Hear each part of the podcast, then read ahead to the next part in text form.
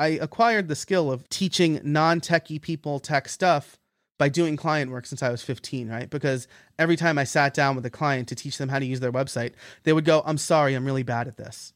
And I would say, well, if everybody was good at what I did, I wouldn't have a job.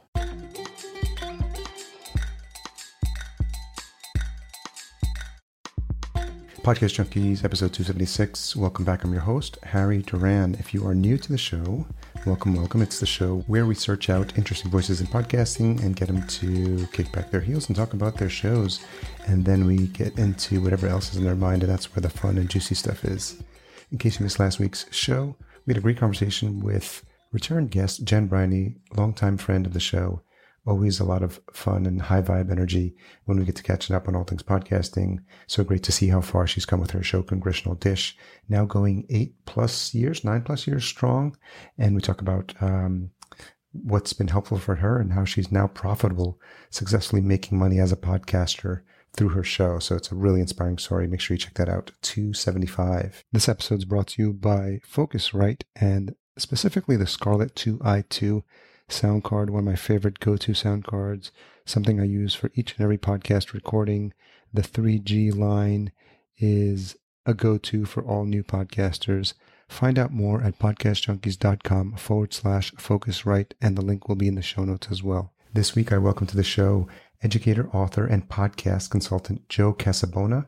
He's the host of How I Built It, a podcast that provides insight from tech savvy small business owners and developers on how they built their products from idea to execution. And in this episode, we talk about Joe's circuitous route to entrepreneurship from a stint teaching at the collegiate level to eventually reaching self employment and launching his own podcasting company. He opens up about his prior role at an agency and the decision to leave and pursue his passion and shares the lessons he's learned throughout the years, including why curiosity is a major key success factor in his life. We learn about something he's changed his mind about and it speaks to why his inquisitive nature has made him a naturally gifted podcast host. Episode 276.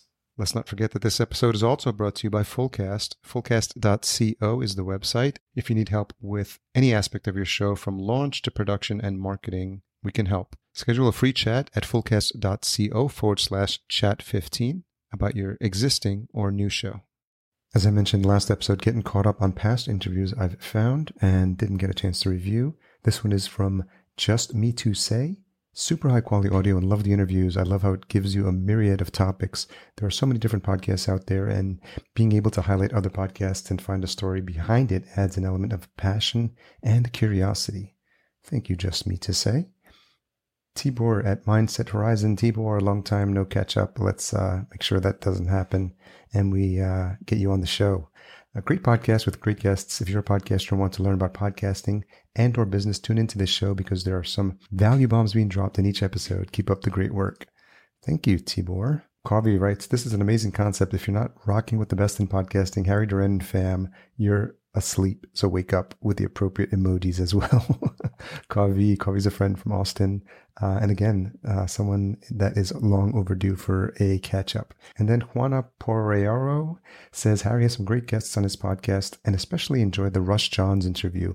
Fabulous guests with a wealth of knowledge. I highly recommend it for anyone who wants to learn about anything. Whoa, that's big. Thank you so much, Juana. Again, if you'd like your rating read out, head on over to ratethispodcast.com forward slash podcast junkies, and I'll be sure to read it out on new episodes. Make sure you check out one of the podcast apps that support direct podcaster support at newpodcastapps.com. Regarding that, I did actually get a confirmed uh, donation of Satoshis, which is Bitcoin micropayments. And I actually did make a note of the email I got.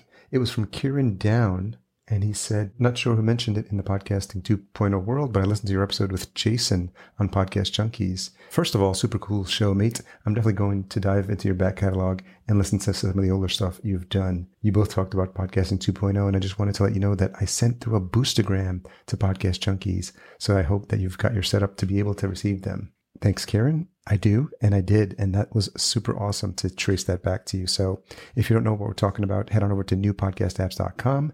And if your show is set up on the value for value model, you too can receive boosts to your show as they're listening in the form of Satoshis, which are Bitcoin micropayments. If that was all making your head spin, then make sure you check out this new podcast from my friend Dave Jackson. It's called Leading the Bleeding, as in the bleeding edge, leading the bleeding.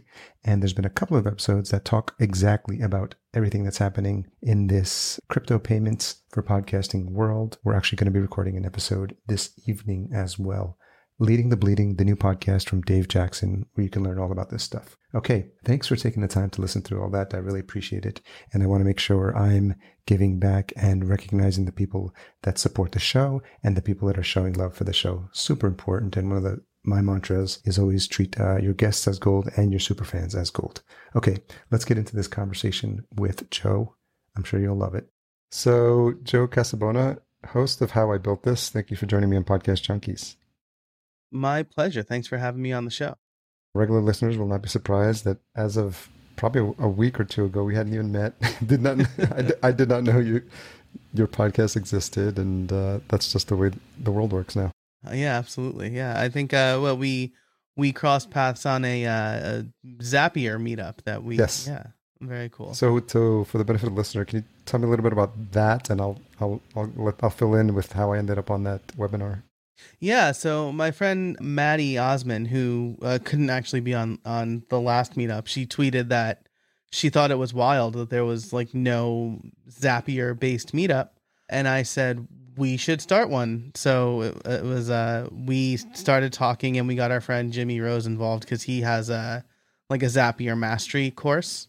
And so we started it in like the middle of the pandemic. So it's it was online only right from the beginning.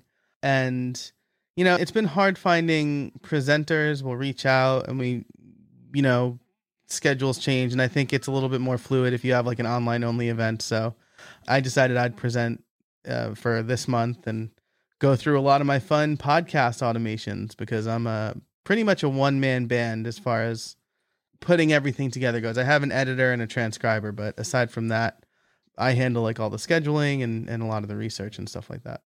It was so fascinating because this seems like a, a world within worlds because there's the podcast circle and then the Zapier circle and then the love of automation circle and these, all these Venn diagrams. And so, and there weren't that many people on, on, so I just started chatting away to you guys. And I'm like, oh, this is Joe's look, looks like got a cool podcast. I just happen to have a platform where we talk to podcasters. and I, what's funny is about the show is I'm scratching my own itch because I wanted to learn about what you do, and essentially what I'm doing is having that conversation, but just in public and just ed- educating my listeners to new shows they may not have heard of. Yeah, absolutely. That's actually the reason I started my podcast as well because I was starting like an online courses business. Okay. Primarily in the WordPress space. That's kind of where I started and um I was having all these great conversations with friends and I was like, man, I should like publish these. So I had the domain how I built it. I bought it while my wife and I were on our honeymoon in Italy. And uh That's I was- funny. yeah, I saw like all these .dot .it so domains good. and I was like, "Oh, I wonder if this one exists." And no one had it, so I picked it up. And um and I I didn't really have an idea for it. I just wanted it. And then the show the the show I had an idea and put it all together. This is why I hoard domains like that. I just think of things and use them later. Did you know about Guy Raz's How I Built This at the time?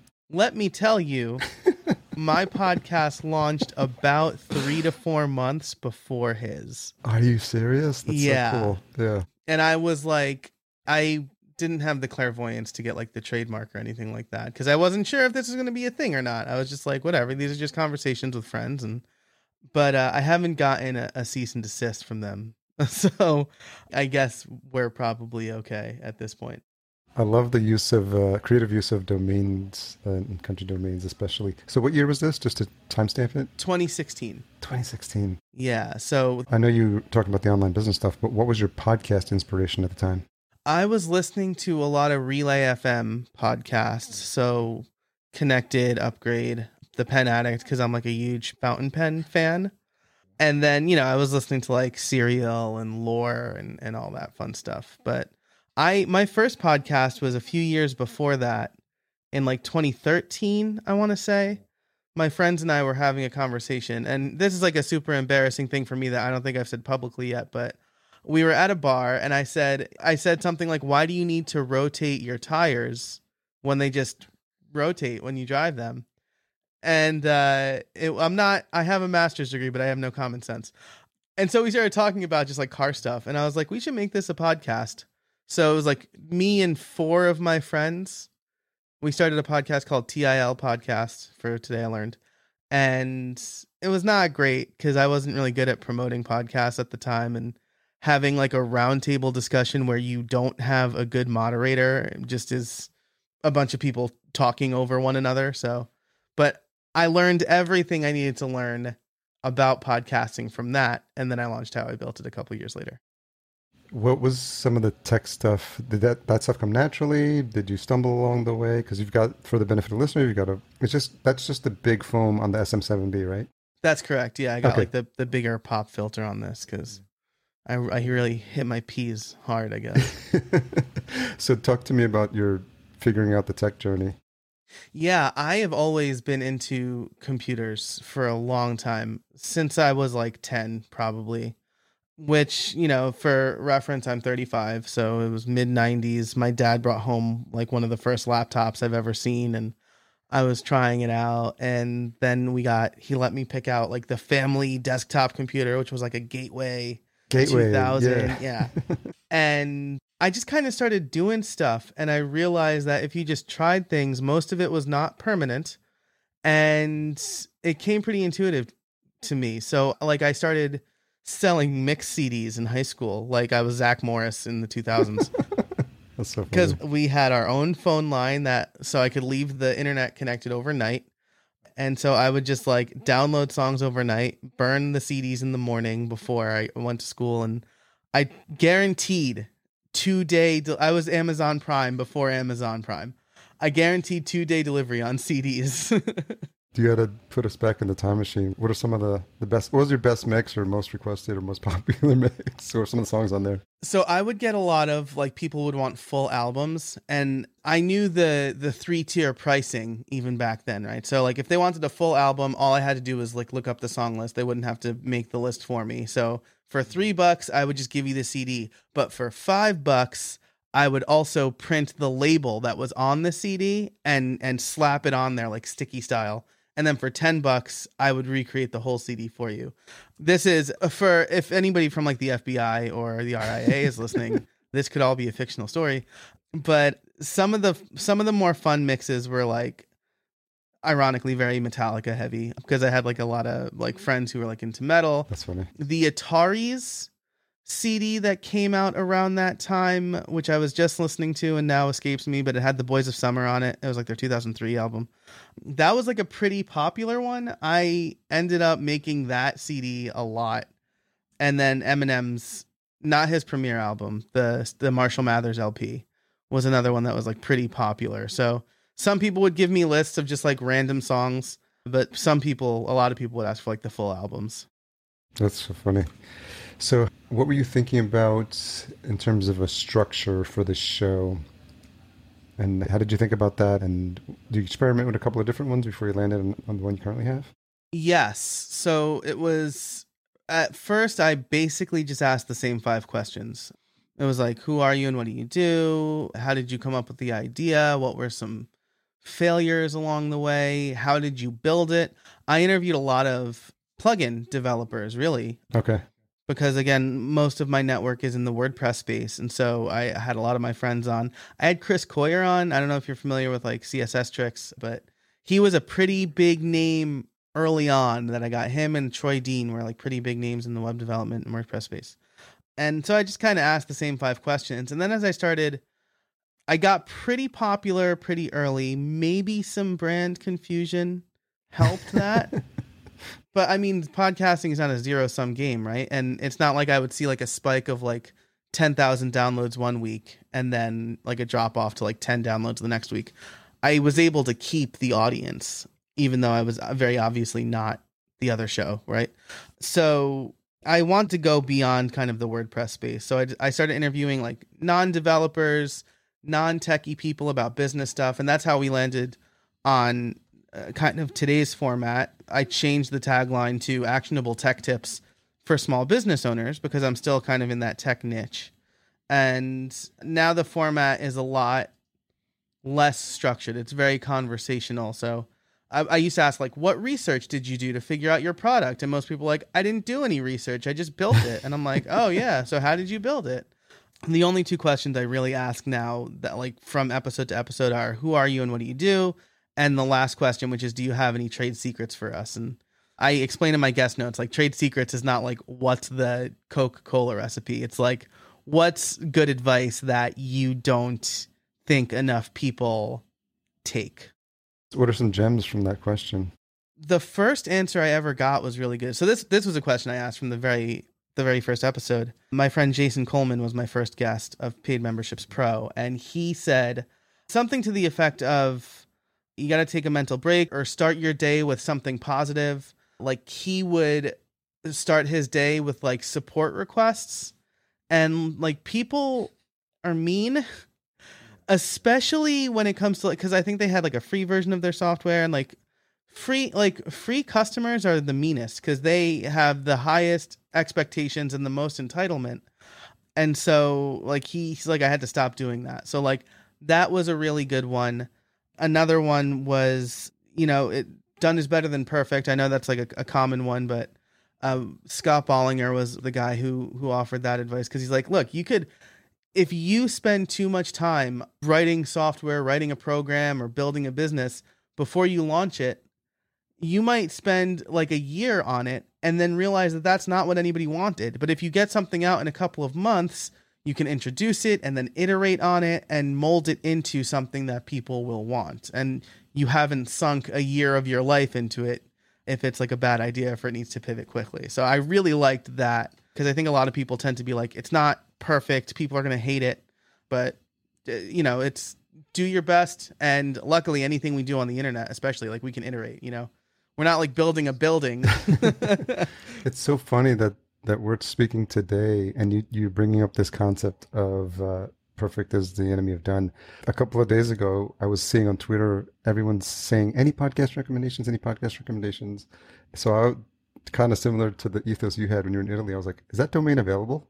And so I grabbed it and I was like, what can I do with it? And then I know no code. Anyway, I was thinking about the automation stuff. Okay. I was like, Notion, Airtable, Gumroad, and it's the site's up. I just launched it like uh, last night, and I put it on Product Hunt, and I got two paying customers. That's amazing. paying nineteen dollars, nineteen dollars for a week of uh, placement on the site, and it completely puts me out of my comfort zone because I'm a perfectionist. Like, and and I know people in the space are like, I want it to look good, and a font and a, and a logo, and and uh, it, it was a good lesson because just like if you had 24 hours to ship something, like what, what would you do? So yeah, gosh, I love that. I should write that down. If you have 24 hours to ship something, what would you do?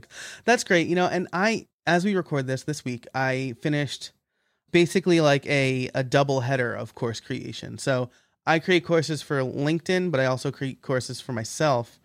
And for a long time I was like hemming and hawing. I wanted to have it out for WordPress 5.8 because it's about the block editor and these new features that are coming in WordPress. And then 5.8 came out last week, and I was like, I got to get this launched.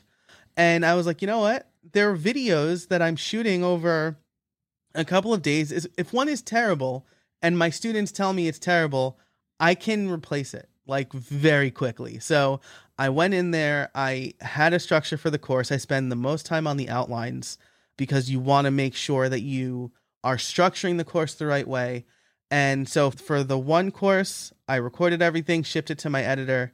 That's another big lesson that I've learned is like editing is my least favorite part of everything.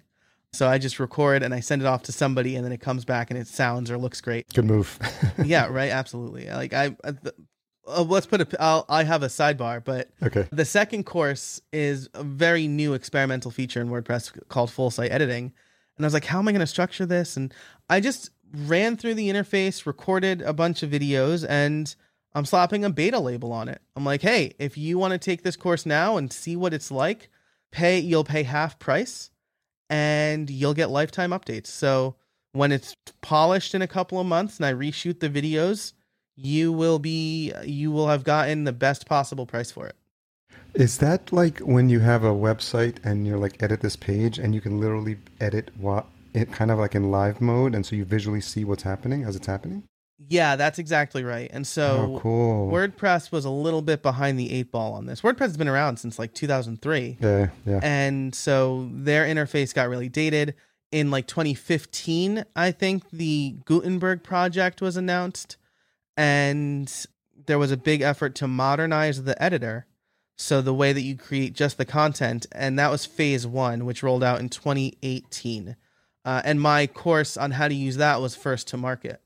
And so I want to do the same thing with full site editing, which is like phase two. So now it's it's coming out of just the content editor, and you can modify the headers and the footers. So it's creating a much more Squarespace like experience, I would say.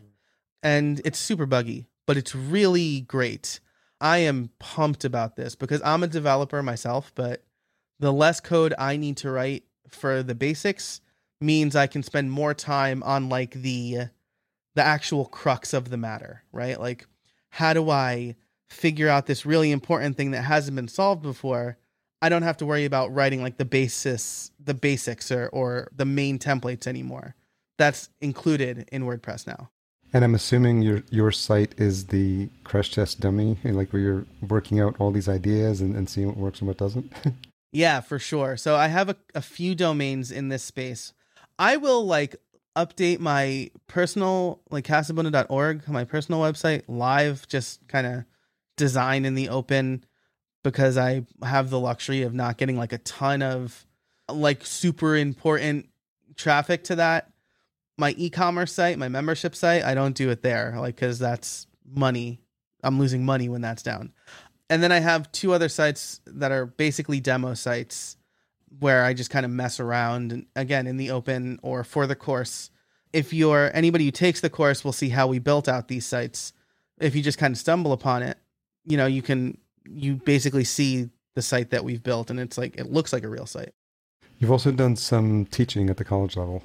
Yes. Yeah. So when um when I graduated from college in 07 from the University of Scranton, and I realized I wasn't quite ready for the real world, which I feel is like a very millennial thing to say, I suppose. but I was also I Who is?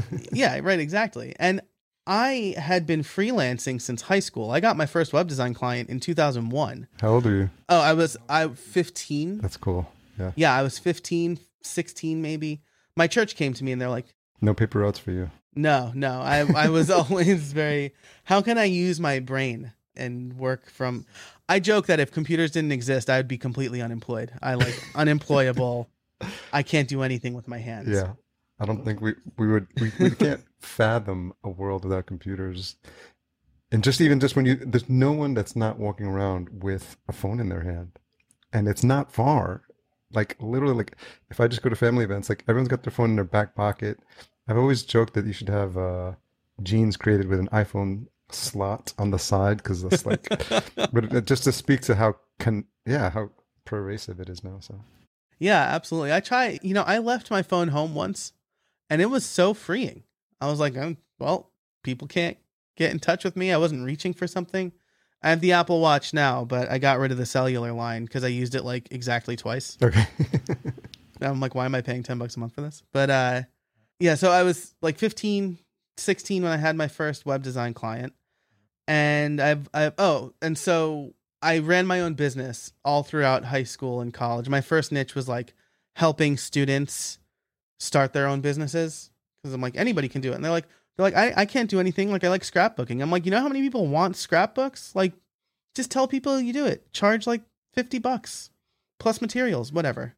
so question there, what is it about how you grew up, your influences when you were younger, that like what makes you want to teach? Because it's just I feel like I mean I kudos and props to all the teachers in the world because it's just an underappreciated profession. And so, what was in your heart at the time, and what what, what fuels you and what compels you? Because I get the sense, and just from this this short conversation, that you you love teaching, you love educating. Yeah, I really do. And I guess I've never been this is a great question. I don't think I've ever been asked this before. I would have to say for all the great things that my parents taught me, teaching is not one of them. So I'll start off with you shouldn't start negatively, but my dad was always kind of bad in explaining things. Um, well, I shouldn't say that. He would get really mad because he's a New York Italian. So our first reaction is to lose our temper, and and then he would come in and explain like why he got mad, which is a parenting tactic that I have now picked up and am passing on to my children. Smart. But uh, as far as teaching goes, I had some really great teachers throughout school. Which unfortunately, I went to Catholic school my whole life, including college, and I I I worry that my daughter will not get the same kind of education that I got from the Catholic school system. But like my fourth grade teacher, Mrs. Weisberg, was amazing, super hands on, bust like 10 years old, bust your chops at the right point and like not in a mean way. My eighth grade teacher, Mrs. Curtin, was really strict but very good at what she taught. I had a bunch of really great high school teachers. And then in college, I think the most impactful teaching methods I gathered for, were from college professors in computer science who would present us with these problems that they have obviously spent the last 20 years solving and they would approach them like they've never seen them before. So like perfect example is the Dutch national flag problem. It's basically a sorting problem. You have a bag of three different color marbles. You need to sort them into the colors, also blue, white, and red all together. And this is a 50 year old computer science problem. So, can you, in layman's terms, can you explain it? And also, since we don't have video, you have to do it, and you're using theater of the mind as well. Yes. So imagine you have, let's say, a bag of marbles, and they're all mixed in a single bag red, white, and blue. Okay. And the Dutch flag is basically three solid colors, right? I think it's blue, white, and red is how it's arranged. And so the if we're solving this without a computer, we would take a marble out of the bag, look at the color, place it in the blue bucket, the white bucket, or the red bucket. And the idea is we want all of the marbles sorted by color. In computer science, this is you're looking at a structure, you're looking at the data in the structure, and we're sorting it a certain way. So it could be by color, or if you have like a list of numbers that are all jumbled and you want them to be in ascending order, you can do it that way. But the Dutch national flag problem is basically an exercise to get students to think about how to sort things with code. And Dr. McCloskey has been teaching, had learned it probably when he was in school. He had been teaching for 20 years when I had him, and he arranged it for us. And then we would present possible solutions, and he would seriously consider them as if he did not know the solution. So he would like think through it, talk out loud about, does this work? And that was super helpful for me for I, I'm sure for all of us, because we were seeing how he worked through a problem and we were kind of learning by doing. And I loved that. And then I, I got this I acquired the skill of of probably teaching non-techie people tech stuff by doing client work since I was 15, right? Because every time I sat down with a client to teach them how to use their website, they would go, "I'm sorry, I'm really bad at this." And I would say, "Well, if everybody was good at what I did, I wouldn't have a job, right?" So Let's sit down. I will explain it to you. If you have questions, ask them. And so by the time I got to grad school, which is I think how this whole conversation started, I applied for a teaching assistantship and I got it and I loved it and I kept on doing it as long as I I kept on teaching as long as I lived in close proximity to my alma mater. What was something that you had an expectation of going to teaching and then real world hits you and it's not exactly what you imagined? Oh yeah, that's a really good question. I think you know, I never thought I would be like the the Robin Williams character from Dead Poet Society or whatever, right? I never thought that. I was very goofy at first and I thought that I mean, I still am. I'm like a giant cartoon character. But I thought at first that being the kind of young, approachable, oh, call me Joe, like Mr. Casabona is my dad. I thought that that would win students over but I was dealing with like 17, 18 year olds, right? I was teaching mostly college freshmen who like didn't care to be in this required class. I taught a, at first I taught a course called computer literacy. Every freshman had to take it and it was super boring. I mean, I I made it more relevant and more interesting, but like in the curriculum I was supposed to like teach them how to convert from decimal base 10, right? The number system that we use to binary. And I'm like, who will ever use this? And that's what Google's for anyway. yeah, exactly. And so I thought like being the approachable, like, oh, just call me Joe kind of teacher would win them over and make them pay attention. But it did for some, but a lot of students I feel probably didn't respect me because I was like trying to be cool, right? It's like the parents who try to be friends with their kids. yeah. So that lasted, I think, an academic year. And then the next year I was like, I got to make them call me Professor Casabona. Like it's just, and that worked. I think the straw that broke the camel's back there was a dude was sitting in his class. I let my students have laptops because I hated when teachers were like, you can't have a laptop in this class. I'm like, it's how I take notes. If you don't think I'm paying attention, like that'll show up on the test, right? That's true. Good point. Yeah. Yeah. So, like, I mean, if I'm not paying attention because I already know it, then fine. And if I'm not paying attention because I don't know it, like, do it at my own peril. So, I let my students have laptops, and one kid sat right in front. His name was Sean. I, I probably shouldn't have said that. That I used his real name and he was like, "So should I play Call of Duty or should I just like browse Reddit?" And I was like, "You should do the super secret option of pay attention to me when I talk." and I like shut his laptop, which I'd probably get in trouble for now. but I know. Yeah, yeah, after that, I was like, "Ah, yeah, the just call me Joe. I'm super approachable." Probably didn't work, and so I was still like approachable and nice, but call me Professor Casabona. I think is just the little bit of authority that you need, especially because I was like 24 when I started teaching. Like, if I had a senior, we could have been in classes together, right? And during undergrad. So that might get a little awkward. Yeah. Yeah. So that was a big lesson for me. So when did the the thought in your head about teaching may not be the the thing I'm going to be doing for the rest of my life? Like, is it just a the experience you had as an entrepreneur early on? I'm sure you that never left you and just talk about that journey to entrepreneurship. Yeah, so it, it it really was in me from a very early age, and I don't really know why, but like we would have yard sales, and I would like try to sell my old stuff at a profit. Before Facebook Marketplace. Yeah, exactly. Like you know, we would do like the church yard sale, or my my we do a neighborhood yard sale, and I'd be like, "That's five bucks," and people were like, "You're supposed to sell things at the yard sale for like fifty cents." I was like, "This is good though." So I did that, and then I started fixing people's computers for money because, again, that was something I learned early on that most people didn't understand, and it kind of clicked with me. I made my first website for it, my first website was a paid gig. Again, it was our church, and my dad's like, "You should do it for free," and I'm like, "But they're gonna pay me." They offered, so after that, I was like, "I wonder who else needs websites," and so I did that. And what were you building them in back then? Front page, Front page, uh, yes. yes, Microsoft front page. And then when I got to college, my friend Steve Mikosh was like, You shouldn't use front page. And I'm like, What should I use? He's like, You should write code by hand. And I'm like, Okay.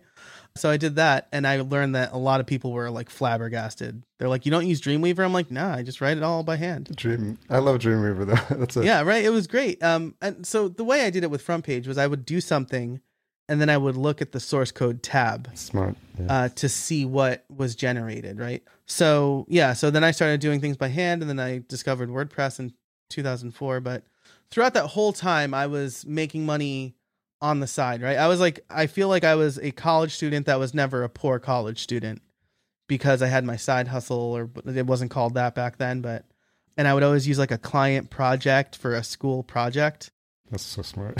and like, yeah, I mean, like my high school paid me five thousand dollars for a website, which was like bananas money at the time. It was more than I had ever charged for a website. Wow. And I was taking a web development course at school at the time, and our final project was like a website build out, and I'm like, bang. I'm gonna do one for my high school. Oh, that's great. That's really nice of you. Yes. That's very oh nice. Oh my god, that's like it's so circular there because the school where you were at paid for you to do a website, but also you were a student at the school, and yeah, it's kind of circular there. It's I was I was basically paying to get paid to make a website. you get your money back. Yeah, exactly. And it was so throughout that whole time I was enjoying that, and then right after I got my master's degree, I was qualified to teach at the college level as an adjunct professor. And I was doing that and running my web design, web development business on the side. And that was going great until I was 25 and a half. And I realized that soon I would have no health insurance. So I got a real, nobody can see me using the heavy quote fingers, but a real job. Yes, air quotes. Yep. And I still kept teaching. I taught at the University of Scranton until I moved away from Scranton, which is when I got married. My wife and I got married. Then we moved in together in an apartment near the hospital where she works. She's a nurse. So after I moved away from there, I thought, man, I, sh- I really want to keep like developing classes or teaching. And so that's when I launched my online course business, which allowed me to kind of keep teaching even though it wasn't in the classroom. So that's I I was still doing full-time development. I worked at an agency making websites for like Disney and Nat Geographic and yeah, it was a lot of fun. I'm a huge I mean, you could probably see in the background I've got a bunch of Disney collateral. Oh, nice. Uh there's like WandaVision, like a WandaVision Haunted Mansion mashup and there's like Snow White. Are you a Marvel or DC? Marvel. Okay. I'm a Marvel guy. I always liked Superman, but Captain America was I've always loved Captain America. And your Star your, your Star Wars, if I read your site correctly. yeah, big, big Star Wars. If I had to pick between the three, Star Wars wins all the way. What was something you took away from the agency work because that's operating now at another level, right? And it's you're seeing world class work. You know, people being compensated, or company at least the agency being compensated for world class work. What were some, were some of your takeaways from that time there? Yeah, so let me start by saying the best advice I did not take was from one of my dad's friends who was an entrepreneur. And he said, Look, it's great that you want to start your own business. Don't rush into it. After you graduate, get a job at an agency or at the enterprise level and learn how they do things and network and build your network that way and then go out on your own. And I was like 21 and full of hubris. And I was like, I don't need that. I got the internet. And then I got my first real job at the University of Scranton. And like the first day, I was like, I don't know anything. And so, fast forward a couple years later, I kind of felt like I was stagnating. Like smaller colleges are like weirdly cutthroat when trying to go up the ladder. Uh, it was so weird. But I realized that like my skills were stagnating too. I was talking to people at conferences and I was like, I don't do any of that. So I got a job at an agency. And the things I learned there, first of all, never be afraid to ask questions, right? I, I think people, especially young people, go into jobs and they're like, I need to already know everything. But if you waste like three hours spinning your wheels on a problem, that is going to cost the agency or the business more money than if you try for like an hour and then ask somebody who probably knows the answer or can at least help you troubleshoot. It's such an important takeaway. This idea of being comfortable asking questions, but also having a manager who's who lets you ask questions. And I, I had a really good manager who said, "There's no wrong question. Just ask it. Just no dumb question." Because he knows, like when you're younger and you just get really nervous when like all your peers are around you or all your managers are you going to say the wrong thing and just fostering an environment where there is no wrong answer i I think is, is extremely helpful Yeah, absolutely. I never want to be the smartest person in the room. I act like I am, but I don't want to be because I want to be able to learn from people. And like, no one expects anybody to know everything, right? And a good manager shows that, right? Again, at the university, I loved the University of Scranton, but there were a couple of bad managers there. They are, I don't think they're there any longer, but you know, I would raise questions. I'm a little bit of a pain in the neck. I have strong opinions. And when I see something I think is wrong, I'll ask that question.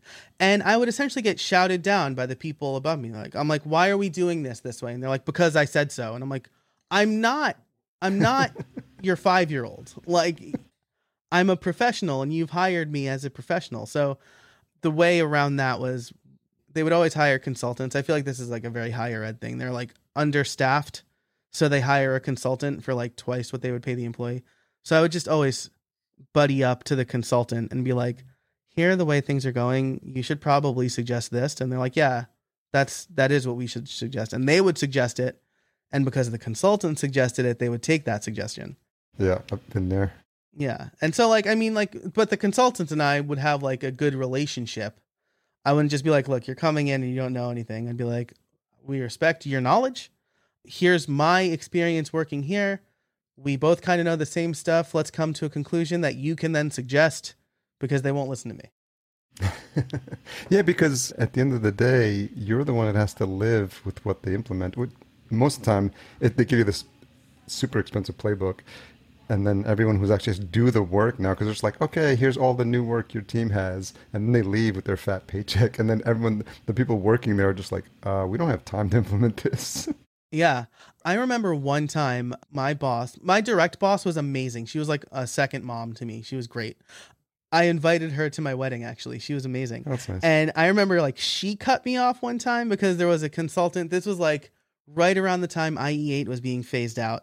And but we still needed it because a third of our users still used it. And they were converting a website to to be responsive, right, which is mobile friendly automatically. And I not to toot my own horn here, but I had a book written called Responsive Design with WordPress. I was very familiar with the principles of responsive design. And we were talking to the consultant, and I said, Hey, our site doesn't work in IE8. And they said, Oh, yeah, we don't support IE8.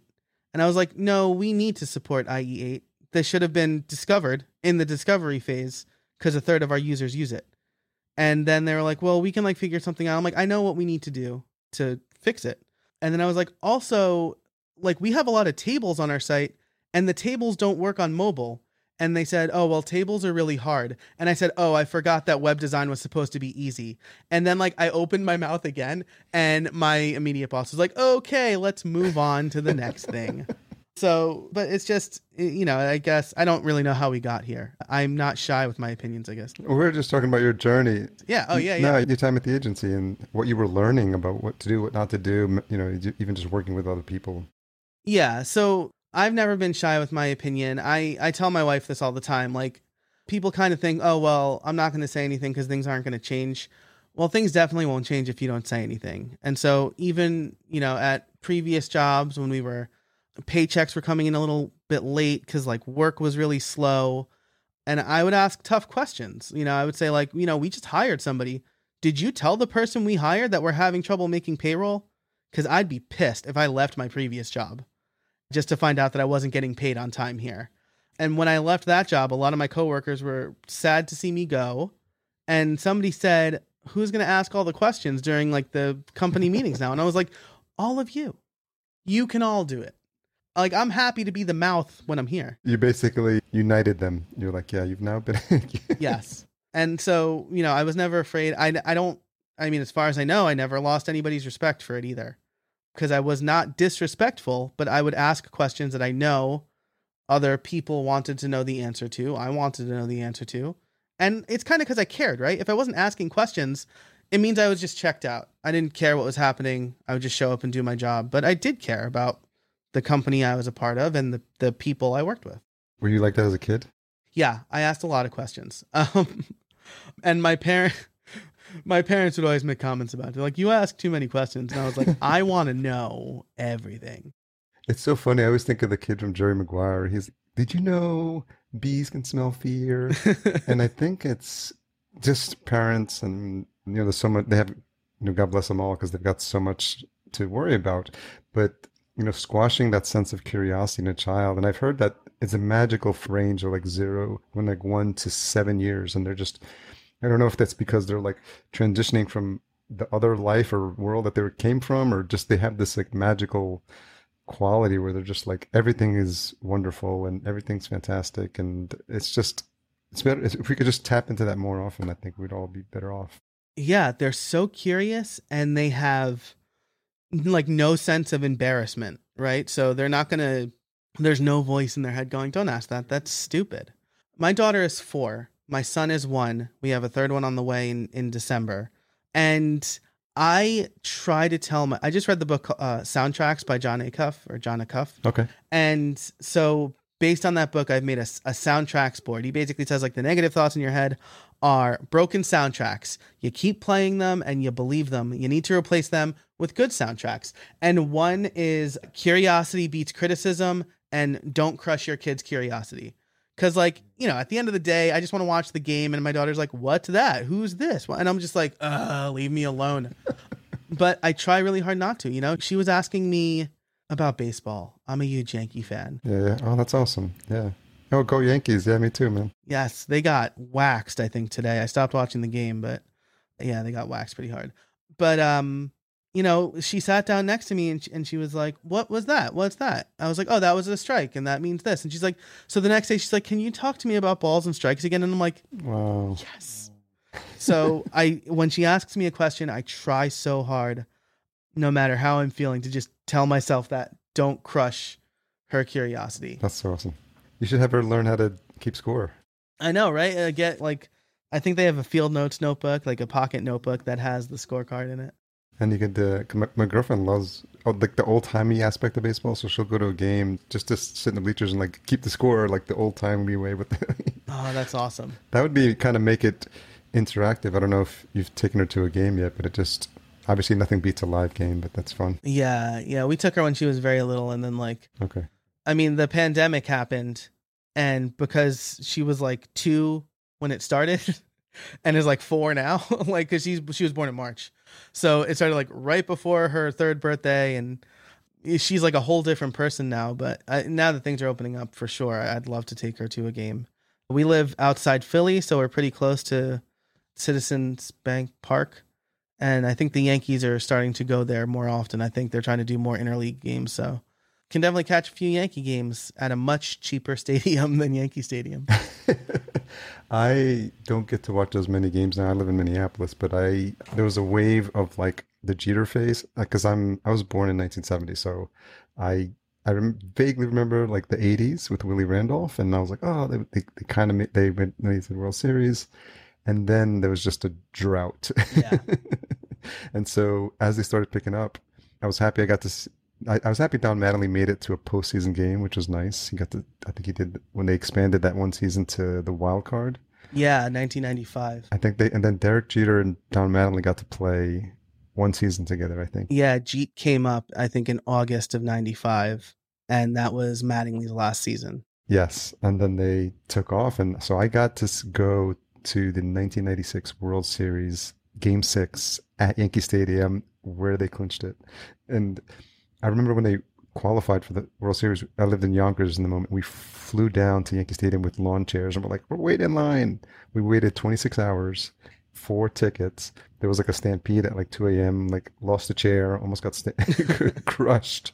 And then when it got to the gate, they're like, all we have is Game Six left. I was like, ah, Yanks, Yanks are gonna sweep it in four. Like, what a bummer. They lost the first two, and I was like, oh man. And then win three, win four, win five. I'm like, we have Game Six tickets.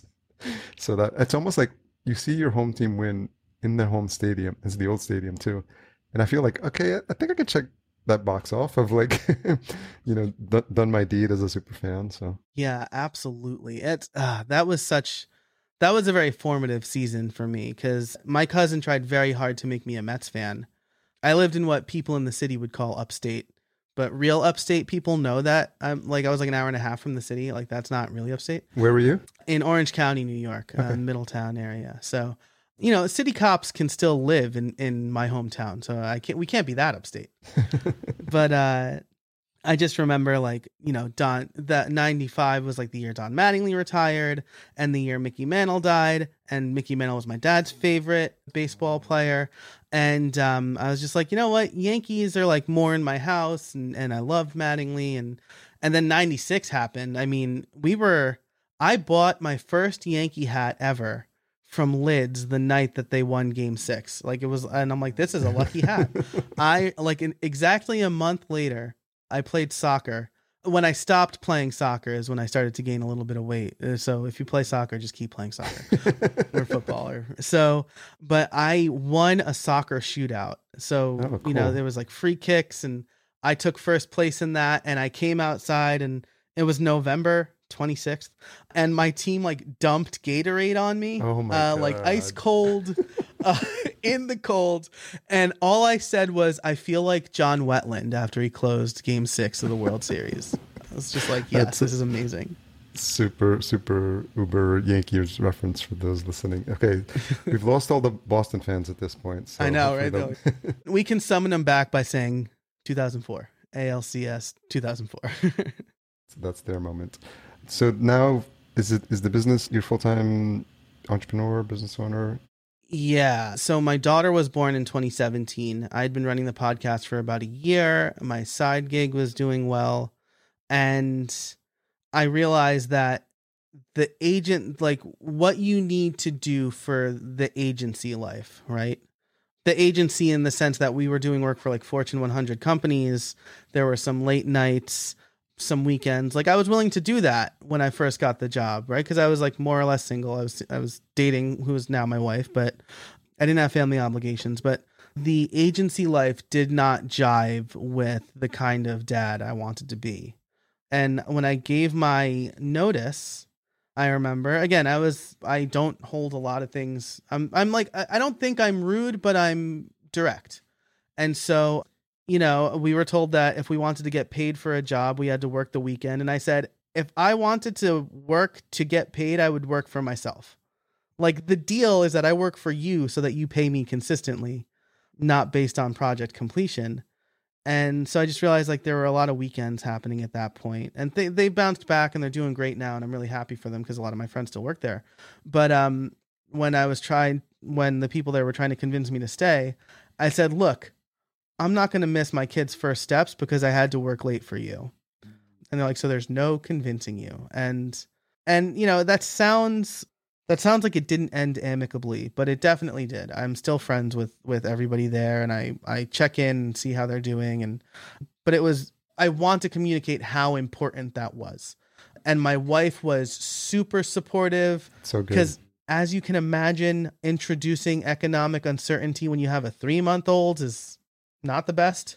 And like I was kind of appalled by how bad like the maternity policy was for my wife. Like we had to use all of her vacation time and then it would be unpaid. So there was a time in there where like I was the breadwinner, like the only person bringing in money, and that was really scary. But uh, we're doing it full time now. I joked when I was a kid, I wanted to start my own business. That my dad, my dad was like, how are you going to get health insurance? I was like, I'll just marry somebody who has health insurance.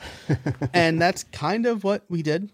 My big goal now is with the third one on the way, if my wife wants to drop down to like part time, I want to be able to pay for health insurance for the family. So that's like my my big grow my business goal to be able to offer health insurance for me and my three kids. That's a big one as an yeah. entrepreneur. Yeah, I'm still not there with my company, so I but it's working with a lot of freelancers for what we do. But it's I think entrepreneurial journey is a mouthful, but it's also something that you you're not prepared for in school, and there's no real manual for like what to do and not to do. And like, I'm not accounting is not my forte, so I stumbled a bit with that in taxes early on, and I think it's important.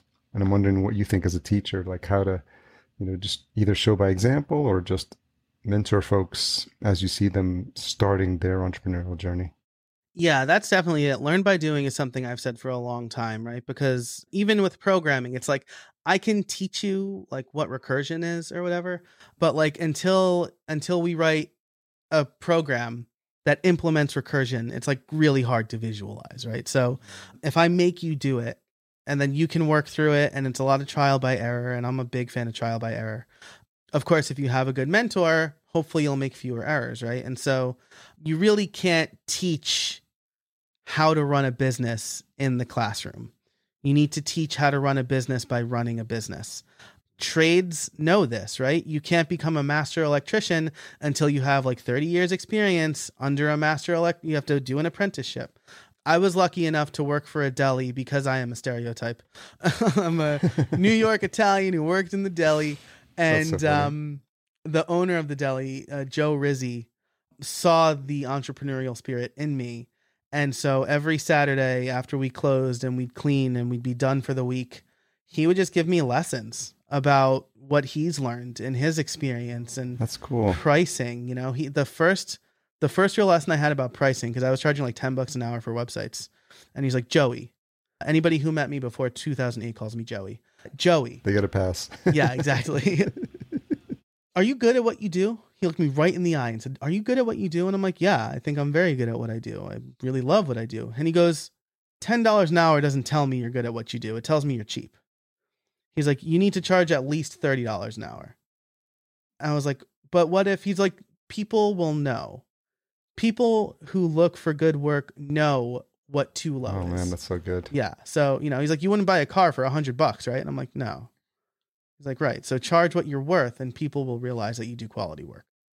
I let yeah, I, I got taught that early on as well. It's so valuable because it, it's a weird thing, pricing psychology and understanding like what there's some, you can actually price your stuff so low that it's discouraging to people because they're just like, well, what's wrong with this? It's like kind of a little too cheap, and especially when they see others in your field, they're like thousand, thousand, thousand. You're charging a hundred. Uh, it's probably not that good. It's, it's interesting when you learn it and you start to experiment with it and do A/B testing and stuff like that. Like what what's the number, and you just kind of got to figure that out as you go along. So Yeah. I've definitely lost proposals because I wasn't charging enough. And when you don't, I mean, first of all, when you don't charge enough, I think the main thing it probably shows is that you don't understand the problem, right? If someone's asking you hmm, to build point. a membership site and you're like, oh yeah, it'll only take me a couple of hours. Someone's like, but I need like all of this custom stuff. How is it only going to take you a couple of hours? Uh, What are you giving me? Right. I think that's, that's probably, at least in web development, I think that's probably the case. But the same thing goes, you know, my online courses. I sell a course called Podcast Liftoff to teaches people how to launch a podcast. And, you know, if I'm charging like 29 bucks for the course, people are going to think, what am I really learning from this? You know, is it good? What's what's even the content? But if if I'm charging 200 bucks, now they're like, "Oh, it must be good." Also, they have skin in the game for 200 bucks. So they're going to oh, I just paid 200 bucks for this. I better actually do it. Yeah, yeah, yeah. People value what they they invest their, their money in. Just a couple of questions as we wrap up. The time has flown by, which is usually what happens. But I'm curious now how you've grown as a host, knowing what you know, you know, doing all those, putting the reps in, and are there some things that you can point to where you're you feel like you've grown? Yeah, I th- so I've always been inquisitive. I think that's what made me a good host in the beginning is that I'd I'd ask questions. I'm a lot more confident to deviate from the format. And so I'm experimenting a lot more with solo episodes, different topics. I'm trying to hone my niche down a little bit more, right? My first niche was just like business owners, everybody. I want a million downloads. And now I'm like, I want to really connect. So I think I, you know, I've learned that podcasting is a really intimate medium and I really want to connect with my audience. And so I'm narrowing down the niche a little bit more and I'm, I want to give even better actionable advice to maybe a smaller group of people. And so, I mean, maybe that sounds like counterintuitive to what most people would say about podcasting, but I think you want to be able to connect with with your listeners and you want them coming back, especially because I sell a membership for my my show. If I don't grab those people and really make them feel connected, then they're not going to want to give me five bucks a month or whatever. Makes a lot of sense. And that's probably the other thing I've learned was I launched a membership early on that went really poorly because I was just like, I'm going to offer everything for like a dollar a month on Patreon. and then I had like three people and I'm like, I don't want to do all this stuff for like 250. Like, That's funny. Yeah. And again, back to pricing. That's what you learned. yeah, right. What's something you've changed your mind about recently? Ooh, wow. What's something I've changed my mind about recently? If we're talking like recently, like in the last week, it's if the Yankees are going to make the playoffs, which I don't think they are. Uh, long term, like maybe within the last five years, we'll say, I think it's really easy for people without kids to be like, well, if I was a parent, I would do this. My kid's never getting the iPad. When your kid is screaming in your ear and you're trying to cook dinner and like the iPad quiets them down, yeah, you can throw the iPad at them for like 20 minutes. That's fine. So I think the thing I've changed my mind about is criticizing other people's parenting without knowing the situation they're in. And maybe that's just bigger, right? Yeah. Aaron Judge last night, bringing it back to Yankees. I'm really sorry for anybody who hates sports. but, you know, last night, Aaron Judge was late to the game and he was originally scratched from the lineup and came in late. And um, he was asked why he was on the COVID list. And he was asked, Are you vaccinated? And he goes, I'm not getting into that. And a lot of people were like, Well, that means no. Maybe it just means he doesn't want to talk about health, right? He's there to play baseball. Maybe he's really private about it. Maybe he is, but one of his teammates isn't, and he doesn't want to out his teammate, right? It's That's smart. Yeah. I think I've always had empathy towards my students because they're learning something for the first time and I can't expect them to know what I know with 20 years experience.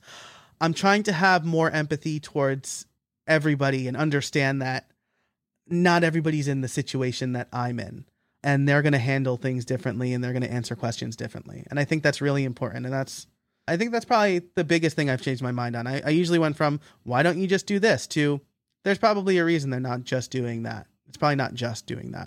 Something um, my girlfriend heard and, and passed on to me is that judgment and curiosity can't live in the same space. Yes. Yeah. I love that, right? I think something very similar, right? That I, I read from soundtracks, right? Criticism kills curiosity. Yeah, yeah, yeah. If you're going to criticize or judge something, right? Exactly what your girlfriend said. Like, yeah. you can't possibly learn from it, and you can't you can't think beyond. You know, I just read a tweet today too that was like, in my opinion, people who have a take on everything know very little about anything, and it was like hot off the heels of like the Simone Biles news, right? And people uh, like, Sure. I mean, like like pundits who just talk are like, you know what she should do, and I'm like, not listen to you. People who can relate to pundits is everybody because anybody knows how to like run their mouth and give a, a shallow opinion. People who can relate to Simone Biles is like five living people right now, like or ten living, however big the current you know U.S. gymnastics team is. Those are the people who can relate to Simone Biles. It's a very very small group of people. So maybe let them talk to Simone Biles. We produced a show for a couple of seasons for Samantha Peszek, who was on the 2008 gymnastics team Oh wow. and won the silver medal. And her show was called "I Have Cool Friends," and you can do that when you're when you're like uh, at that level. But I got to edit some of those first episodes, and Simone, she had an interview with Simone on there, and it was just just fascinating that world. That if you think about like when you're young and you're in t-ball and you're like you're the fastest kid like i was they used to call me speedy gonzalez but i get to high school and the first day of track and the kids blowing by me and i'm like i'm running as fast as i can. Like how was that? And then that kid gets to college and you've got the the fastest there and then the majors and then the best of the majors and then the, the olympics and you then you think like this is like to be a world-class athlete to your point is just percentages of percentages of people that, that can perform at that level and just definitely my hats off to them Absolutely. And I just I, I keep thinking about this, like with the Aaron Judge thing, with the Simone Biles thing, with um the tennis player whose name I'm gonna have a horrible time pronouncing. Naomi Naomi. Osaka? Yeah. Yeah, yeah. Like that. Yeah. like they're not here to entertain us, right? Yeah. Imagine somebody like watching what you do every day and then going, "You should do that better." You don't know how to do this at all, though. exactly. Yeah, but do it better. I'm watching you. Like you should be here for me. Like no, they're doing their best at a thing that they've worked way harder than most people have worked at anything.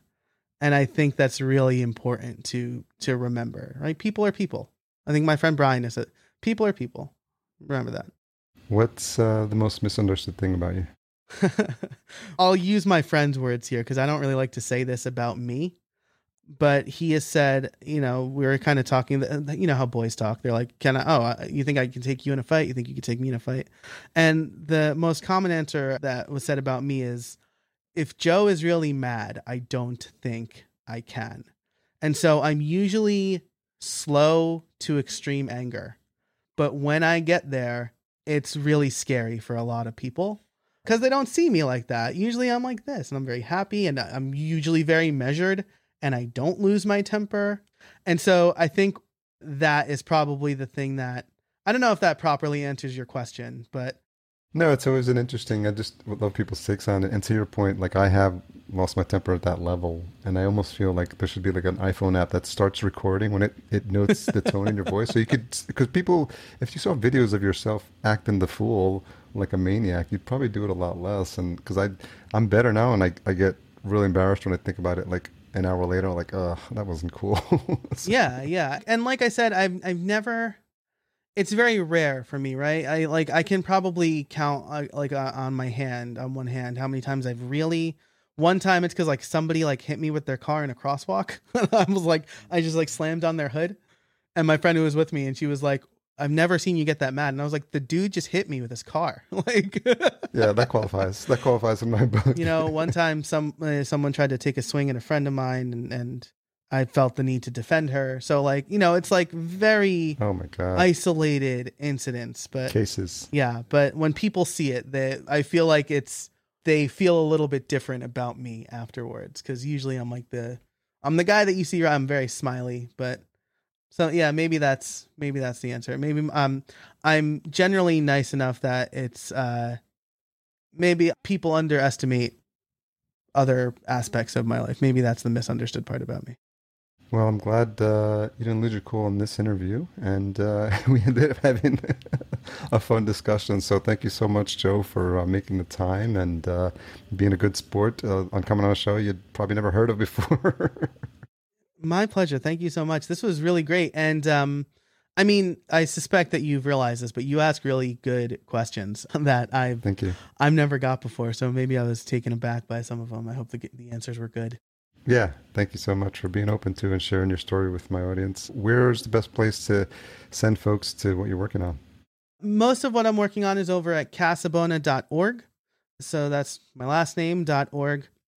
And uh, I have all the podcasts I host and the courses I'm working on and, and things like my blog and YouTube videos. That's just a good place for everything.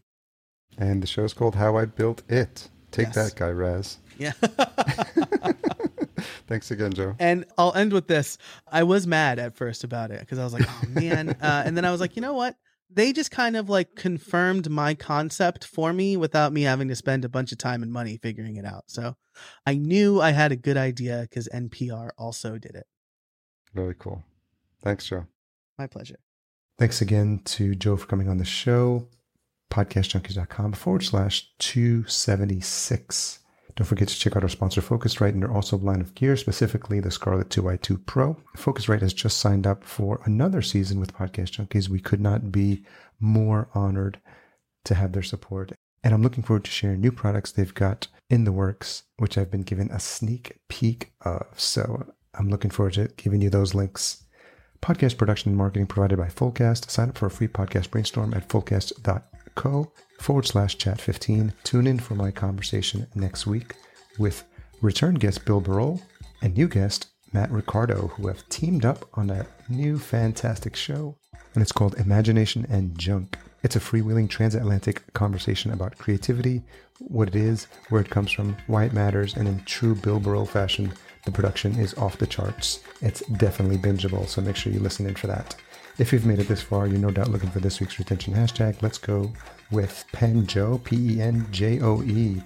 And it speaks to one of his hobbies. And you probably know what I'm talking about if you made it this far and you listen to this interview. Tag Joe at J Casabona, J C A S A B O N A, and podcast underscore junkies. Thanks for all you do to support the show. Love you guys. Talk to you next week.